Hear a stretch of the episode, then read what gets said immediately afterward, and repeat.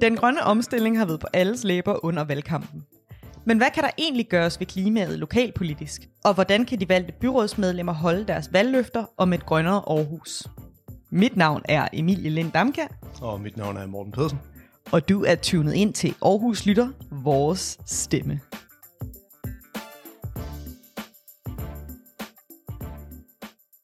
Hej Morten, så skal det jo handle om klima igen i den her episode, eller måske mere specifikt den fremtidige klimapolitik. Hvem har du øh, med til lytterne i dag? Det vil jeg først svare på, efter jeg stiller dig et spørgsmål. Nå. Hvad synes du om klima? Er det vigtigt for dig? Om det er vigtigt for mig? Ja. Altså, jeg kunne godt tænke mig, at jorden ikke går under, ja tak. Mm, okay. Så har du i hvert fald noget til fælles med de to gæster, jeg har med i dag. Jeg har Sina og Amanda fra den grønne studenterbevægelse. Og de har været herinde og snakket lidt om uh, den fremtidige klimapolitik her i Aarhus Kommune. Og som altid, så er gæsterne bedre til at lave introduktioner af dem selv, end jeg egentlig er. Så jeg synes egentlig bare, at vi skal hoppe direkte over til dem. Jamen, lad os det så. Godt.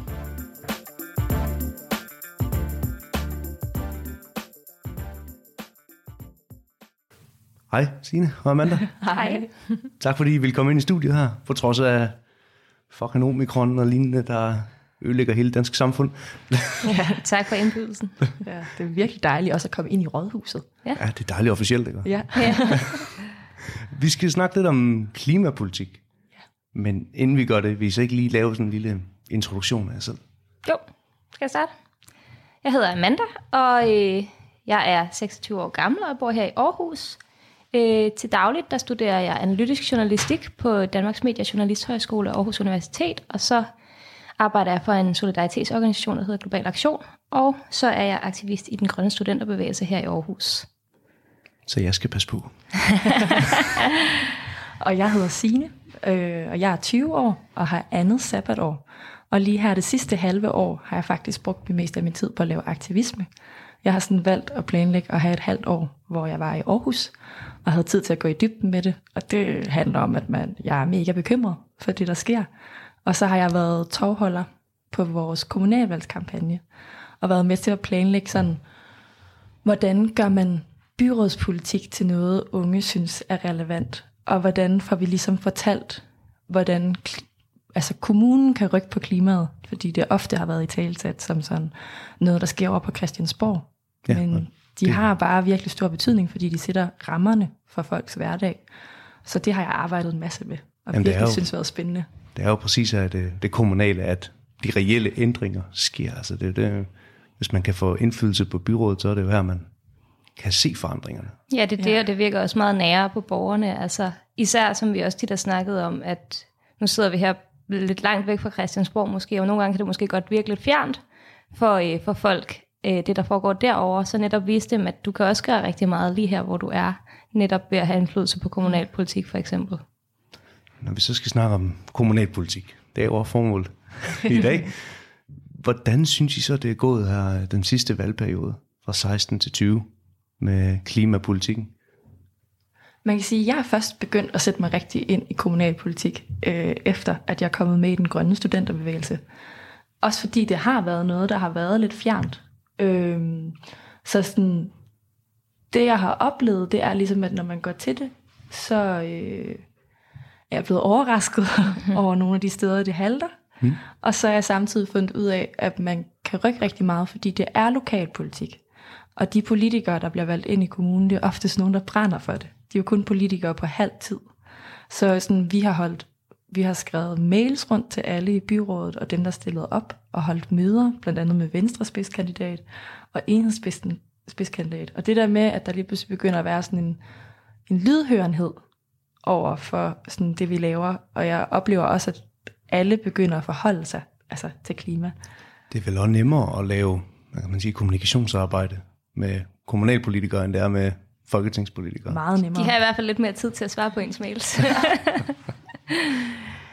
Hvad med dig, Amanda? Hvad synes du, der er den her status, hvis man skulle prøve at lave den? Ja, altså egentlig lidt ligesom Signe, altså sådan, jeg har set været interesseret i kommunalpolitik i længere tid, men helt sådan i forhold til, hvordan det kommer på klima, der tror jeg også, det har været meget i forbindelse med det her kommunalvalg, at det sådan har åbnet sig for mig, fordi at som jeg tror mange andre, både unge, men også bare danskere, har lidt tendens til at se øh, klimapolitik som noget, der netop mest foregår på Christiansborg og på nationalt og måske endda internationalt plan. Øh, så det har været vildt spændende for mig at dykke ned i, hvordan altså, det også er altså rigtig meget øh, på kommunal plan. Øh, og sådan, jeg synes virkelig, det er et tema, hvor når man først begynder at åbne op for det, så kommer der flere og flere sager, hvor man kan se, at sådan, wow, her er virkelig noget, vi skal gøre, eller her er faktisk noget, hvor vi allerede gør noget. Øhm, og altså man kan sige, som, som Signe også siger, så, så oplever vi, at der kommer mere og mere lyd, øh, lydhørhed omkring det. Det er jo helt tydeligt, at, øh, at klima er noget, som der ligger befolkningen en masse på sinde, og at det har politikerne opdaget, at, øh, at det bliver de nødt til at forholde sig til, også på kommunalplan. Og det har jo for eksempel udmyndtet sig i, at de har lavet den her klimaplan, øh, som vi jo synes i den grønne studenterbevægelse både har nogle rigtig gode punkter, men også har nogle, nogle mangler.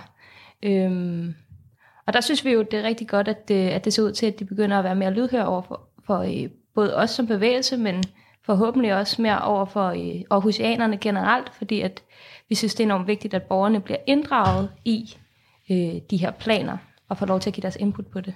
Nu snakker du om, om nogle mangler i deres klimaplan. Nu, nu kommer der jo et helt nyt byråd, der kommer en ny rådmand for teknik og miljø, direkte derinde under klima. Ikke direkte, men det er jo nok der, klima hovedsageligt kommer til at være beskæftiget. Øhm, hvis I skulle have sådan nogle forslag til en fremtidig klimapolitik, måske ud fra jeres mangler, hvad skulle det så være? Jamen, de har en målsætning om i 2030 at vil være en fossilfri kommune, hvilket er mega sejt. Men hvis man for eksempel kigger sådan noget som energipolitik, så har vi kun 12 procent af vores strøm, der er dækket fra sol og vind. Øh, og vi har 35 vindmøller i Aarhus, hvorimod de i Aalborg har 201.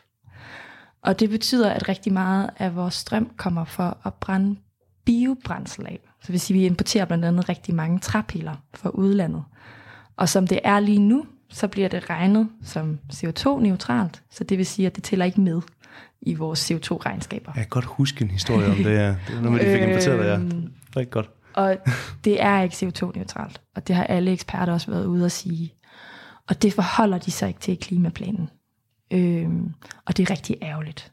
Fordi det er simpelthen, vi skal i mål med den grønne omstilling, og vi bliver nødt, vi skal gøre det nu, fordi hvis vi ikke gør det nu, så kommer vi bare til at udlede en masse i den periode, hvor vi benægter det, og det kommer til at ramme os på sigt.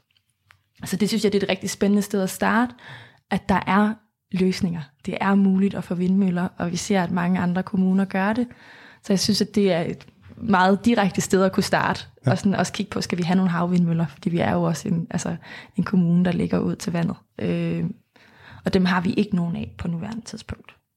Ja, og så også bare, altså, så det er en ting, det er det her i forhold til, at, øh, at vi skal investere mere øh, massivt i, øh, i vedvarende, reelt vedvarende energi, og, og gøre det hurtigere, end vi gør nu, øh, og, øh, og komme væk fra biobrændsel hurtigere, end der er planer om nu. Øhm, og, øh, og så er der også bare hele det her med, at vi skal indregne de udledninger, der foregår, også uden for Aarhus Kommune. Også øh, de udledninger, der kommer fra vores forbrug. De skal medtages i vores, i vores udregninger af CO2-udledninger. Så det vil sige, det går egentlig for at være kommunalt til at være hvad kan man sige, et lidt større nationalspil? Altså man kan sige, at det er jo også noget, der foregår på national plan, ja. at Danmark ikke medregner deres CO2 uden for vores grænser, men det er også noget, der foregår på kommunal plan netop, og det kan vi jo se netop for eksempel med biobrændslen, at vi ikke indregner den CO2, der bliver udledt fra træer, der bliver fældet, for at vi kan forbruge dem. Det bliver ud, øh, medregnet på de lande, hvor træerne bliver fældet, CO2-regnskaber. Ja, så man skubber egentlig bare tallene videre? Ja, præcis. Du giver ja. udledningerne videre til et andet sted, hvor de måske endda også er mindre i stand til at øh, gøre noget ved det. Ja. Og det er virkelig ærgerligt, fordi i Danmark har vi jo ressourcerne til det. Altså, ja, vi burde det. vi kan godt, og hvis der er nogen, der kan, så er det også. Så er det ja, også. Hvis vi ikke kan, så ved jeg. Så det er også bare kan. ærgerligt, at vi sådan holder fast i en forkert fortælling. Ja. Øhm, og så noget andet, der er mega relevant, som vi har haft god succes med, det er, at man begynder sådan at se i kommuner, der bliver snakket om intern pris på CO2, som er sådan en intern afgift i byrådet, hvor man ligesom lægger en pris per CO2 øh, ton, man udleder, og det er sådan, det gængse er at foreslå 850 kroner per ton. De kører med det i Middelfart Kommune og har foreslået, at det skal komme, eller de har bestemt, at det skal komme igennem der. Hvornår, hvornår startede det? Øhm, I Middelfart tror jeg, at de har bestemt det her, for de har haft sådan et lille år, hvor de har haft sådan en løbebane på det. Øhm, og vi har så arbejdet rigtig meget for i vores kommunalvalgskampagne, at det også skulle blive en del i Aarhus. Og det er blandt andet noget af det, jeg har skrevet mails til alle politikerne om, øh, og som vi har holdt møder med dem.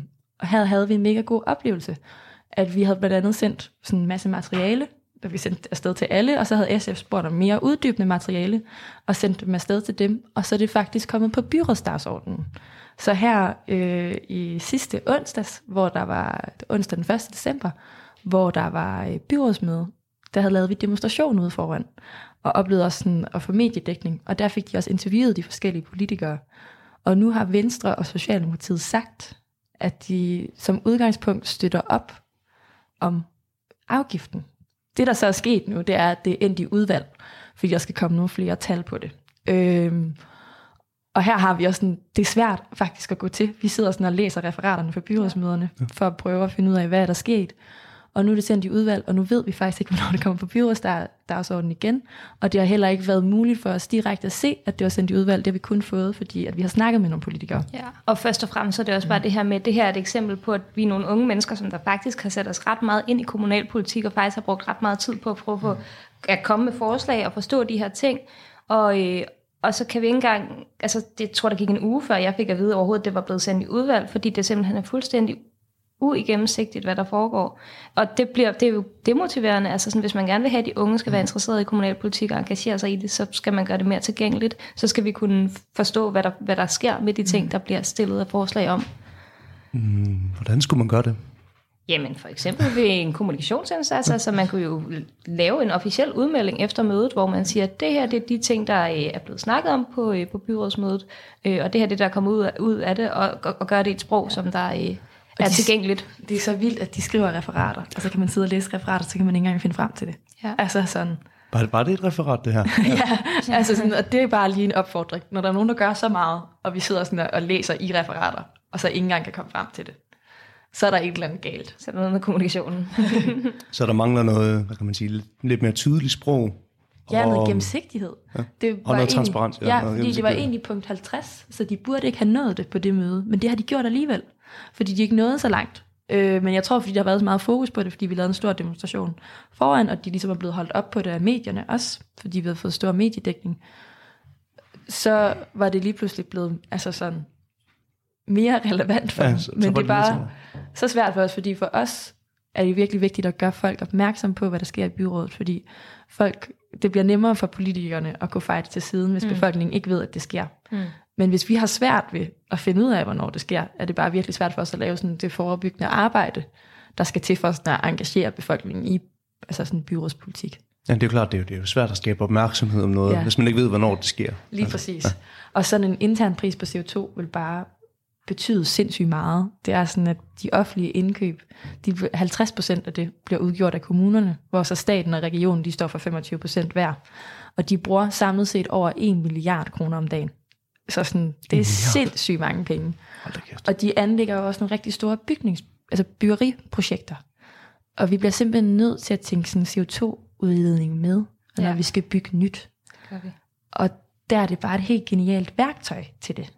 Og det er også helt genialt, fordi noget af det, de struggler meget med over i Christiansborg, det er ligesom, de siger, en afgift vil ramme socialt skævt. Men hvis vi indfører den bare inden for kommunens indkøb, så er det meget nemmere og hurtigere at føre det igennem, fordi så skal vi ikke snakke, tænke på, at det rammer socialt skævt, fordi det ligesom er kommunens indtægter, øh, som de ligger det på. Ja, frem for at det rammer individer, ikke? Ja. Ja, det er jo klart, det vil jo være en god pointe at tage fat i. Nu har jeg også selv øh, skimmet den her klimaplan, øh, kommunen har lavet fra 21 til 24. Og der er jo faktisk meget fokus på erhverv, har jeg lagt mærke til. Er det noget, I har øh, arbejdet inden for?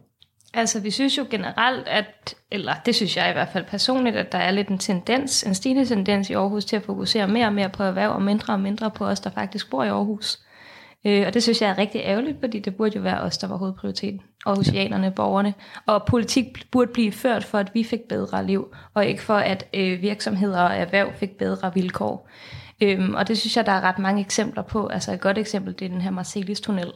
Ja, som, den har der været en del snak om. Ja. Ja, den har der været noget snak om, som, øh, som jo nu er blevet videregivet til staten.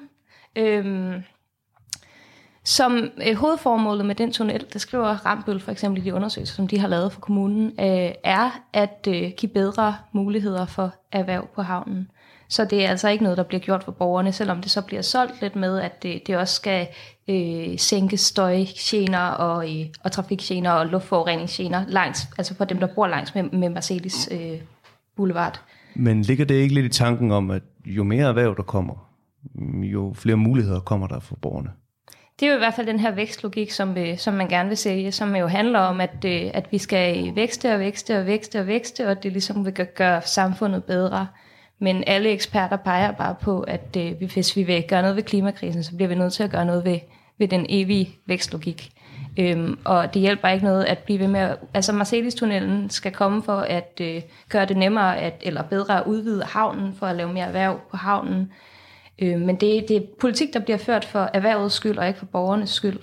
Øhm, og det er politik, som der kommer til at udlede med CO2, og det er øh, politik, som der understøtter, at vi skal forbruge mere, hvilket er dårligt for klimaet. Mm. Og vi kommer til at bruge sådan noget 260 millioner kroner, også det kommunale budget, på det. Og de penge kunne man sagtens lave nogle andre løsninger til sådan at løse støjen øh, og løse de andre ting. Så sådan, og kunne sikkert også omprioritere nogle af pengene. Øh, så sådan, det er ikke fordi, det ikke kan løses. På andre øh, måder. På andre måder. Det kan løses på andre måder, der både er, altså udleder mindre CO2 og er ja. billigere. Og det, der er ret spændende, og sådan, jeg synes er sjovt, også med sådan noget som for eksempel international transport med skibe, hmm. det bliver faktisk ikke talt med i nogen CO2-regnskaber, sådan nationale CO2-regnskaber eller EU, fordi der er ikke nogen, der vil stå ved det. Så Hvor fanden havner det så? så for eksempel, hvis du kigger på sådan CO2-regnskaberne for Danmark, som Danmarks Statistik laver, så kan man se, som vores sådan, klimaminister er glad for at fremhæve, at det er faldet øh, lidt med sådan noget, jeg tror det, det kan jeg faktisk ikke helt huske, men 20-30 procent. Øh, hvis vi så kigger på dansk økonomi medregnet international transport, så det vil sige, det vi ligesom får skatteindtægter på, så var CO2-udledninger steget siden 1980. Mm. Og det er fordi, at den globale verden gør, at vi har meget mere international transport, og derfor er det bare tragikomisk, at nu skal vi bruge mange penge på at bygge en tunnel, som gør, at vi det kan er, havnen. at vi kan udvide havnen, og sådan, vi ved også, at Mærsk betaler meget mindre i skat end andre virksomheder, og sådan, der er bare nogle sjove dynamikker i det, som man er sådan, vi fjerner noget fokus på borgerne, og det er også det, der er med til at vise, at vi mangler bare en kriseforståelse. Så det vil sige, hvis man skulle se på den her klimaplan, de har lavet, som ja. handler ufattelig meget om det her erhverv og det grønne erhverv, den her vækstideologi, så skulle man foreslå måske at indføre noget med borgerne, eller... Ja. det kan jeg nemlig se, der var fra 16 øh, til 20 i nogle af deres planer i den gamle klimaaftale. Der havde de lidt mere fokus mm. på uddannelse og børn og unge. Og det er jo netop noget af det, jeg har studset en del over i den her klimaplan. Netop det her med, at de snakker om inddragelse, øhm, men når de snakker om det i den nye klimaplan, så snakker de om inddragelse af erhverv og i, mest, og ikke særlig meget om sådan generelle borgere. Øh, og det er jo netop noget af det, som vi synes er det allervigtigste næsten i den grønne studenterbevægelse, det er, at borgerne skal inddrages i de her beslutningsprocesser og i udviklingen af politik. Af politik.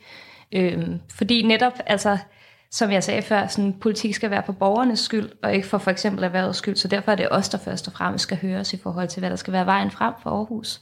Øh, og der mener jeg ikke bare, at også fra den grønne studenterbevægelse skal komme ind i et podcaststudie og få lov til at sige noget til politikerne, som vi kan håbe på, at de hører og måske gider notere lidt om. Men at der reelt skal nedsættes nogle, øh, nogle borgerting, for eksempel et klimaborgerting, som er repræsentativt for Aarhusianerne, hvor at helt normale borgere kan få lov til at komme ind og lære noget om, hvad alt det her handler om, og så få lov til at give deres besøg med på, hvad de synes er vejen frem for vores kommune. Øh, så det håber vi rigtig meget på, at det nye byråd vil se på, at den nye magistrat vil... Øh, der er også det her forslag med, øh, med et unge klimaråd, som der har været undervejs, hvis du vil sige lidt om det, Signe. Ja. Det ved du mere om, end jeg gør. Det må du endelig gøre. Det er et projekt, vi i den grønne studenterbevægelse faktisk har kontaktet Aarhus Omstiller, som er sådan et, et organ i Aarhus Kommune, som skal være med til at inddrage borgere og erhvervsliv i sådan klimaplanen. Og der har vi skrevet et forslag om, at der skal komme et unge klimaråd, hvor man bliver valgt ud ved noget, der hedder borgerlotteri. Så det vil sige, at omkring 10.000 eller 15.000 unge får en invitation til at deltage på e-boks, og så øh, kan de sige ja eller nej til at være med i det her unge klimaråd et år.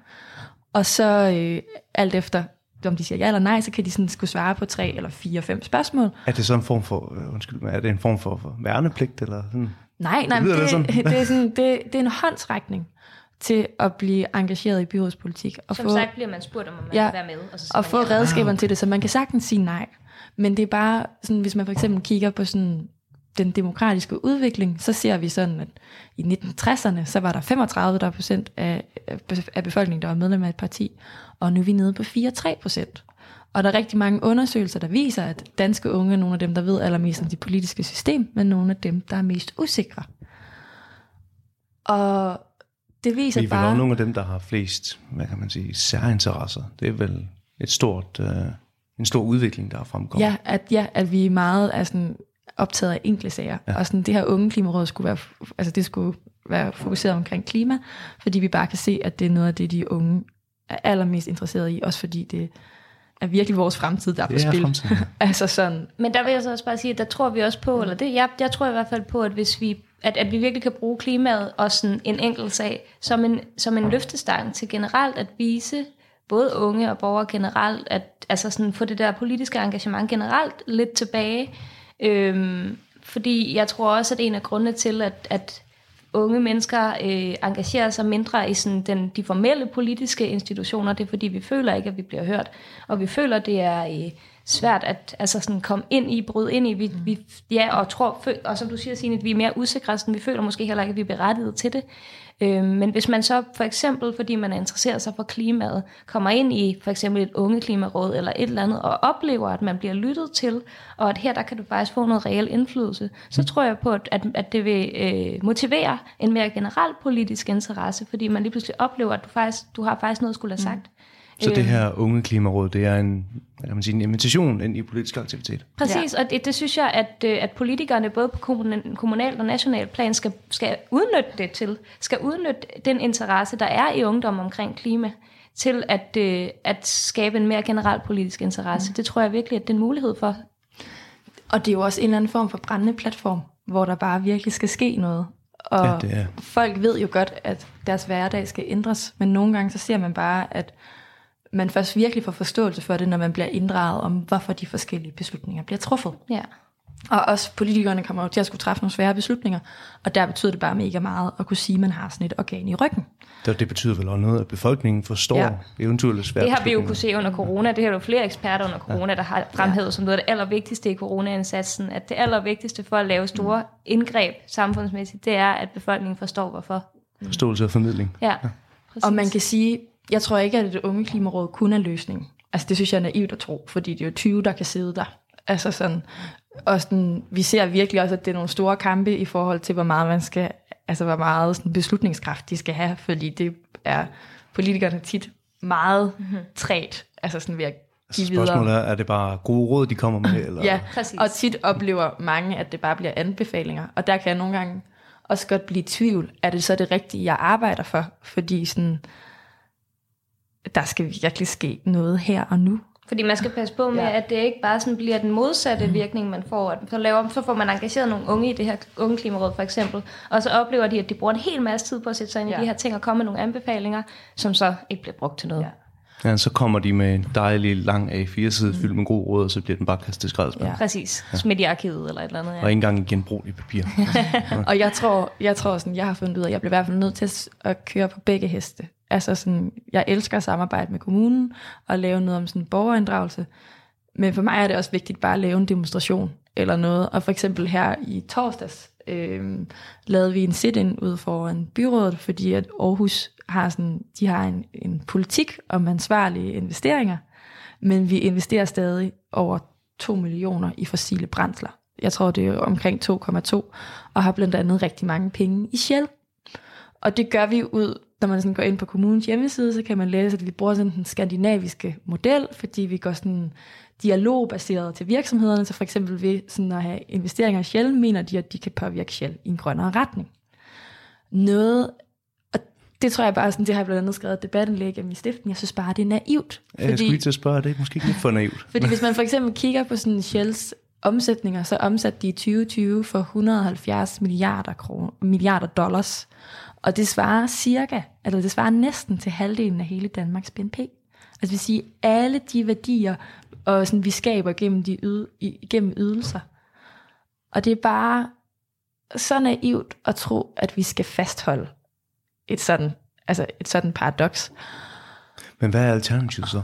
Jamen, ikke at investere. Ikke at investere. ikke at investere. Det er jo meget, altså det, det, det, man kan sige, det er jo meget nemt. Øh, Ja, det er og- faktisk, og- altså det her er en virkelig, virkelig nem sag. De skal bare trække de investeringer ud af fossile brændsler. Og der er faktisk, altså Aarhus Kommune er jo en ud af kun 10 danske kommuner, der stadig investerer i fossile brændsler. Og vi Så har der altså er- 98. Der er masser af danske kommuner, der allerede har vist, at det kan man sagtens lade være med. For eksempel Københavns Kommune, som der mm. i, vedtog det for, jeg tror det er et år siden, men jeg er ikke 100% sikker. Mm. Hvor at de netop altså, lavede skrev ind i deres politik, at det ville de ikke gøre længere. Det kunne Aarhus Kommune bare efterligne.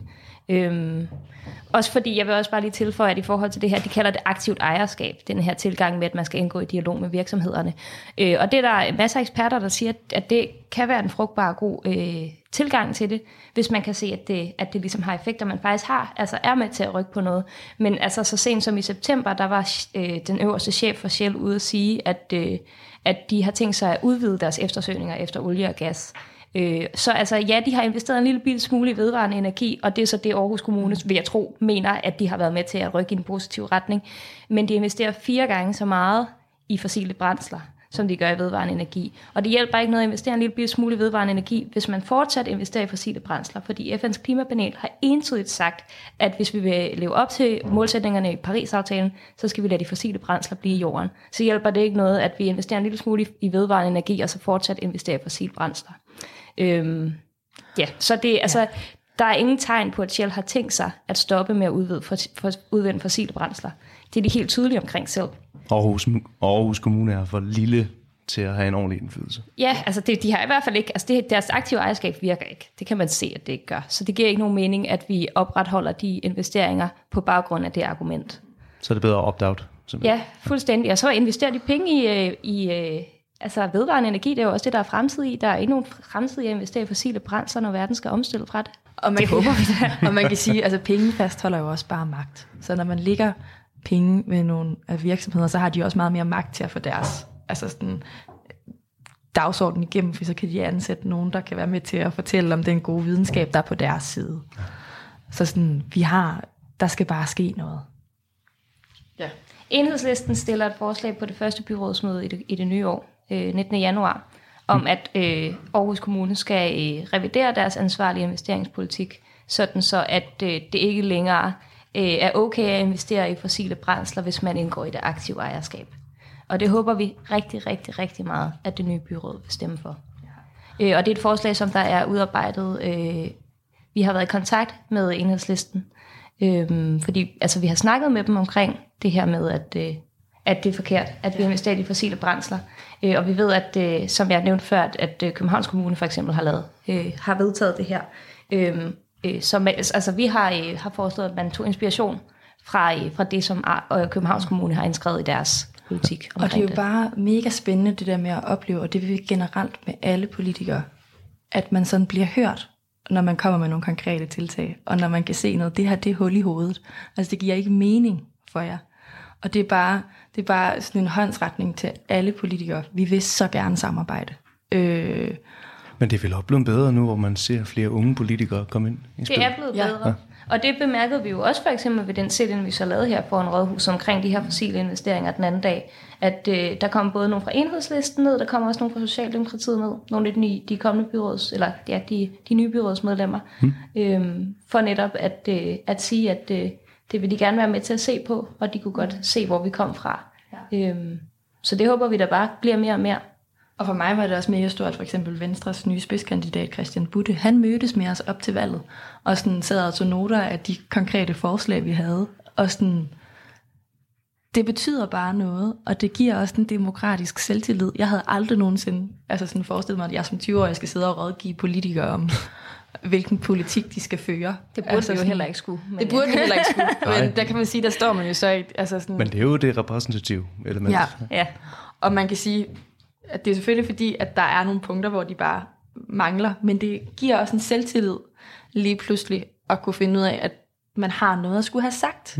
Og det der med, at ens konkrete forslag bliver taget op, altså det giver virkelig et boost at se, diskuterer de en intern pris på CO2, fordi vi har lavet et benarbejde. Mm. Altså sådan, og nu forholder de sig til deres investeringspolitik og skal diskutere det på deres byrådsmøde. Altså sådan, og det er Det bare virkelig fedt. ja. Det er virkelig fedt. Men det er så også der, hvor vi kommer tilbage til det, som vi snakker om før, at der er det så også bare så afgørende, at vi så også kommer til at kunne se det i politikken på den anden side. Ja. Fordi at hvis vi nu ender med at se, at alle de ting, som vi nu har indgået i dialog med dem omkring, at der ikke er noget af det, som der bliver taget op, altså bliver vedtaget eller taget seriøst, eller, altså, så betyder det jo bare, at vi igen bliver måske endnu mere demotiveret i forhold til at indgå i de, i de formelle øh, demokratiske øh, beslutningsprocesser. Ikke? Så man kan sige, hvis kommunalpolitikerne gerne vil have flere unge kommer med, så er man nødt til at holde, hvad kan man sige, de løfter på en eller anden måde, man giver dem. præcis. De snakker masser om, at de gerne vil indgå i dialog med os, men øh, så bliver de også nødt til at, øh, at lytte til det, vi siger, og handle på det. Fordi at øh, det her, det er, som, altså, som vi har snakket om, en krise. Det er en akut krise. Vi skal se handling nu. Så det er ikke nok at, at sige, at de lytter og skrive ting ned. Vi skal, vi skal se det udmund i handling, og vi skal se det nu. Ellers så bliver folk jo bare ja, fyldt med apati. Ja, præcis, det er det. Og det kan vi jo allerede se i stigende grad. Altså. Jamen, jeg, jeg har desværre set en- en del øh, nyheder omkring det. Unges miljøapati. Altså. Ja, fordi altså, sådan, vi bliver bare ved med, at, jeg bliver bare nødt til at holde fast, i hvert fald for mig selv, at løsningen er demokratisk. Altså sådan, Det er den også. og sådan, det, skal, det skal den bare være. Altså, det er slet ikke et spørgsmål. Så sådan, jeg bliver i hvert fald bare nødt til at gøre alt, hvad jeg kan. Og det er jo også derfor, jeg har taget et halvt år. For sådan at være sådan, jamen, hvordan kan vi føre det igennem? Altså sådan, hvordan kan jeg demokratisk være med til at påvirke det, de diskuterer om? Øh, og sådan, så håber jeg bare virkelig, at det har haft en betydning. Altså sådan, og at vi ser, at det er noget, de rent faktisk, der bliver til helt konkret politik. Så sådan lige nu sidder man også bare og krydser fingre, sådan, hvordan er det lige endt, eller sådan, det bliver så spændende at høre, hvordan de to forslag Jeg synes dog, det lyder meget spændende. Og virkelig også spændende, hvornår vi finder ud af, hvornår der sker Ja. noget. Så selvfølgelig kan man sige, at på den ene side er der miljøelementet. Det, det er jo det er pisse vigtigt, at jeres formål bliver udført. Men der er vel også noget personligt i det her med, at man har været med til at bygge det her projekt, og man kan forhåbentlig se, at det, der bliver et resultat. Så der er vel både, hvad kan man sige, en formål tilfredsstillelse, men også en personlig tilfredsstillelse ved det. Man kan sige i hvert fald, at det er noget, altså, at der sker noget på klimaet, er bare noget, der betyder virkelig meget i mit liv. Mm. Fordi at jeg ved, at det er det, jeg skal arbejde med resten af mit liv. Fordi det bare er så vigtigt, at vi gør noget nu. Og jeg ved også, at det, altså, jeg kommer jo slet ikke til at blive ramt hårdest af konsekvenserne. Altså sådan, jeg bor i Danmark, jeg er sikker nok, men sådan, der er jo nogen, hvor det bare altså, er spørgsmålet mellem liv og død. Mm. Og vide det betyder bare sindssygt meget. Vi har for eksempel brugt noget tid sammen med en aktivist fra øh, Argentina, som har måttet altså sådan, flytte fra sit land, fordi at nu er der for eksempel nogen, der sådan kommer og laver sådan gasboringer, fordi det er sådan det nye store, nu skal vi ikke bruge så meget olie, men man kan se, at der vender meget mere gas frem, for blandt andet sådan en ny gasterminal i Danmark, den første af slagsen, fordi det kan brandes som, at det er bedre for miljøet, fordi at det udleder mindre CO2. Det er rigtigt, det udleder 20% mindre CO2. Det udleder bare meget mere metan, som er syv gange stærkere de første 20 år.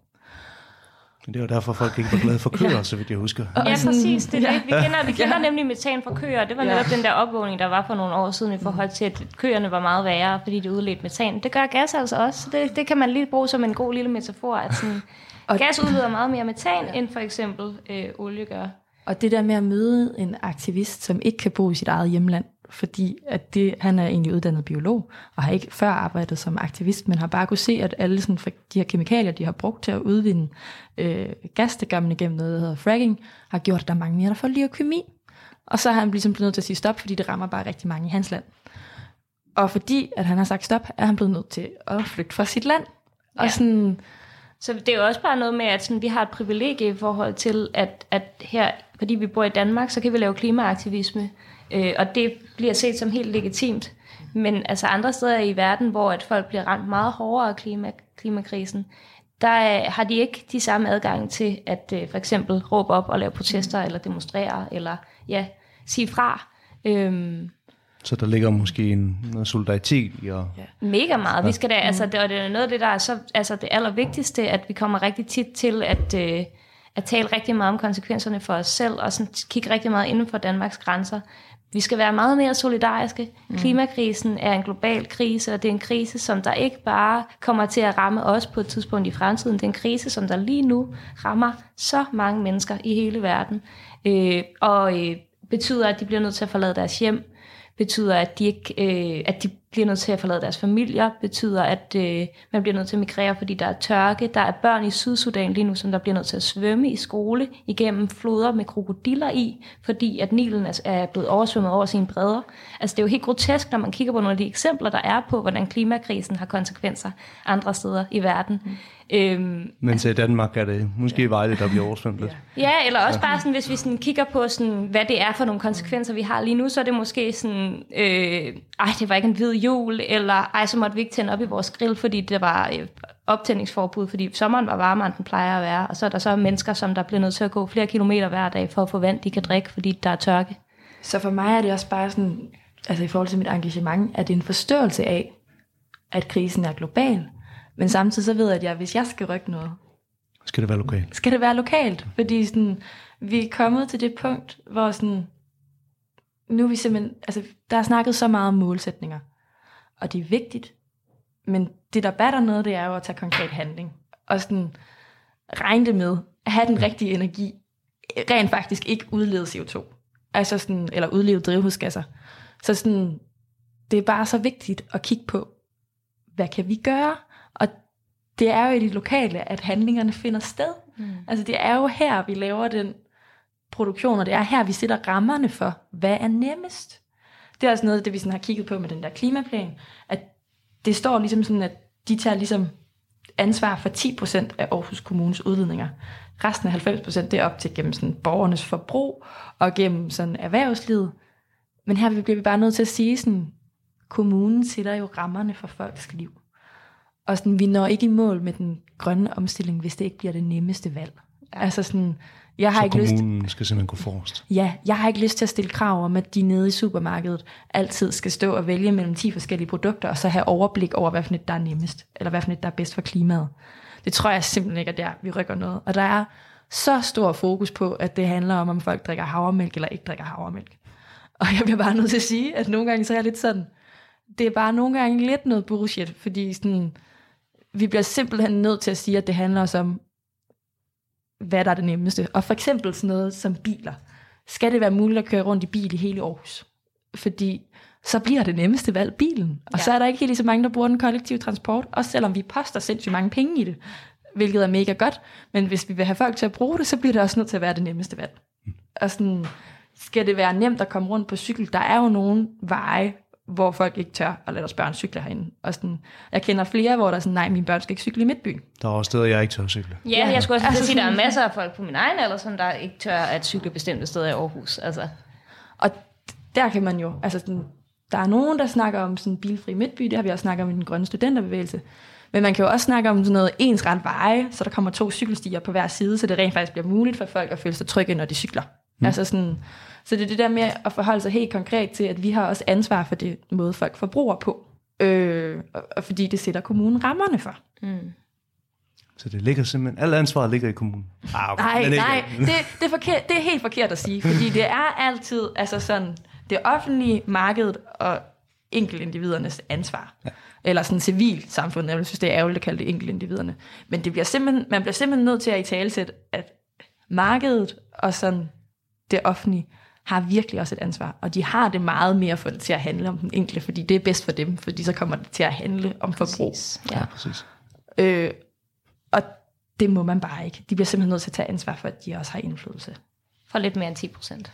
ja, lidt mere end 10 procent. og med lidt mere end 10 procent, så synes jeg, at vi skal sige tak for den her gang. Ja, mange tak. Tak fordi I ville komme.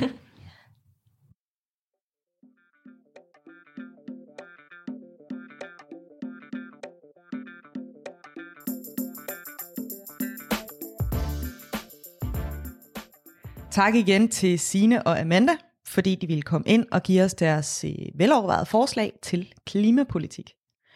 Man kan virkelig mærke, at det er nogle øh, ildsjæle, som er godt sat ind i det med klimaet. Ja, det synes jeg sgu. Jeg er især glad for deres uh, take om, hvordan man generelt set får unge mennesker ind i politik, og også ind i klimadebatten. Altså, det kræver en gennemsigtighed i den politiske proces. Og jeg håber, det er noget, som man kan tage til efterretning mm. fremadrettet. Ja. Det, Klimapolitik er noget, der som sagt har været på alles læber, og noget, som alle afdelinger af lokalpolitik kommer til at øh, hive ind øh, her i fremtiden. Øh, og jeg håber, at I i dag har fået nogle bud på, hvad der måske kan gøres lokalpolitisk. Endnu en gang tak til Sina og Amanda, fordi at de har været med i dag. Og tak til alle jer derude, fordi I har lyttet med til Aarhus Lytter, vores stemme. Og husk, din stemme tæller, men kun hvis du bruger den. tak for den her gang.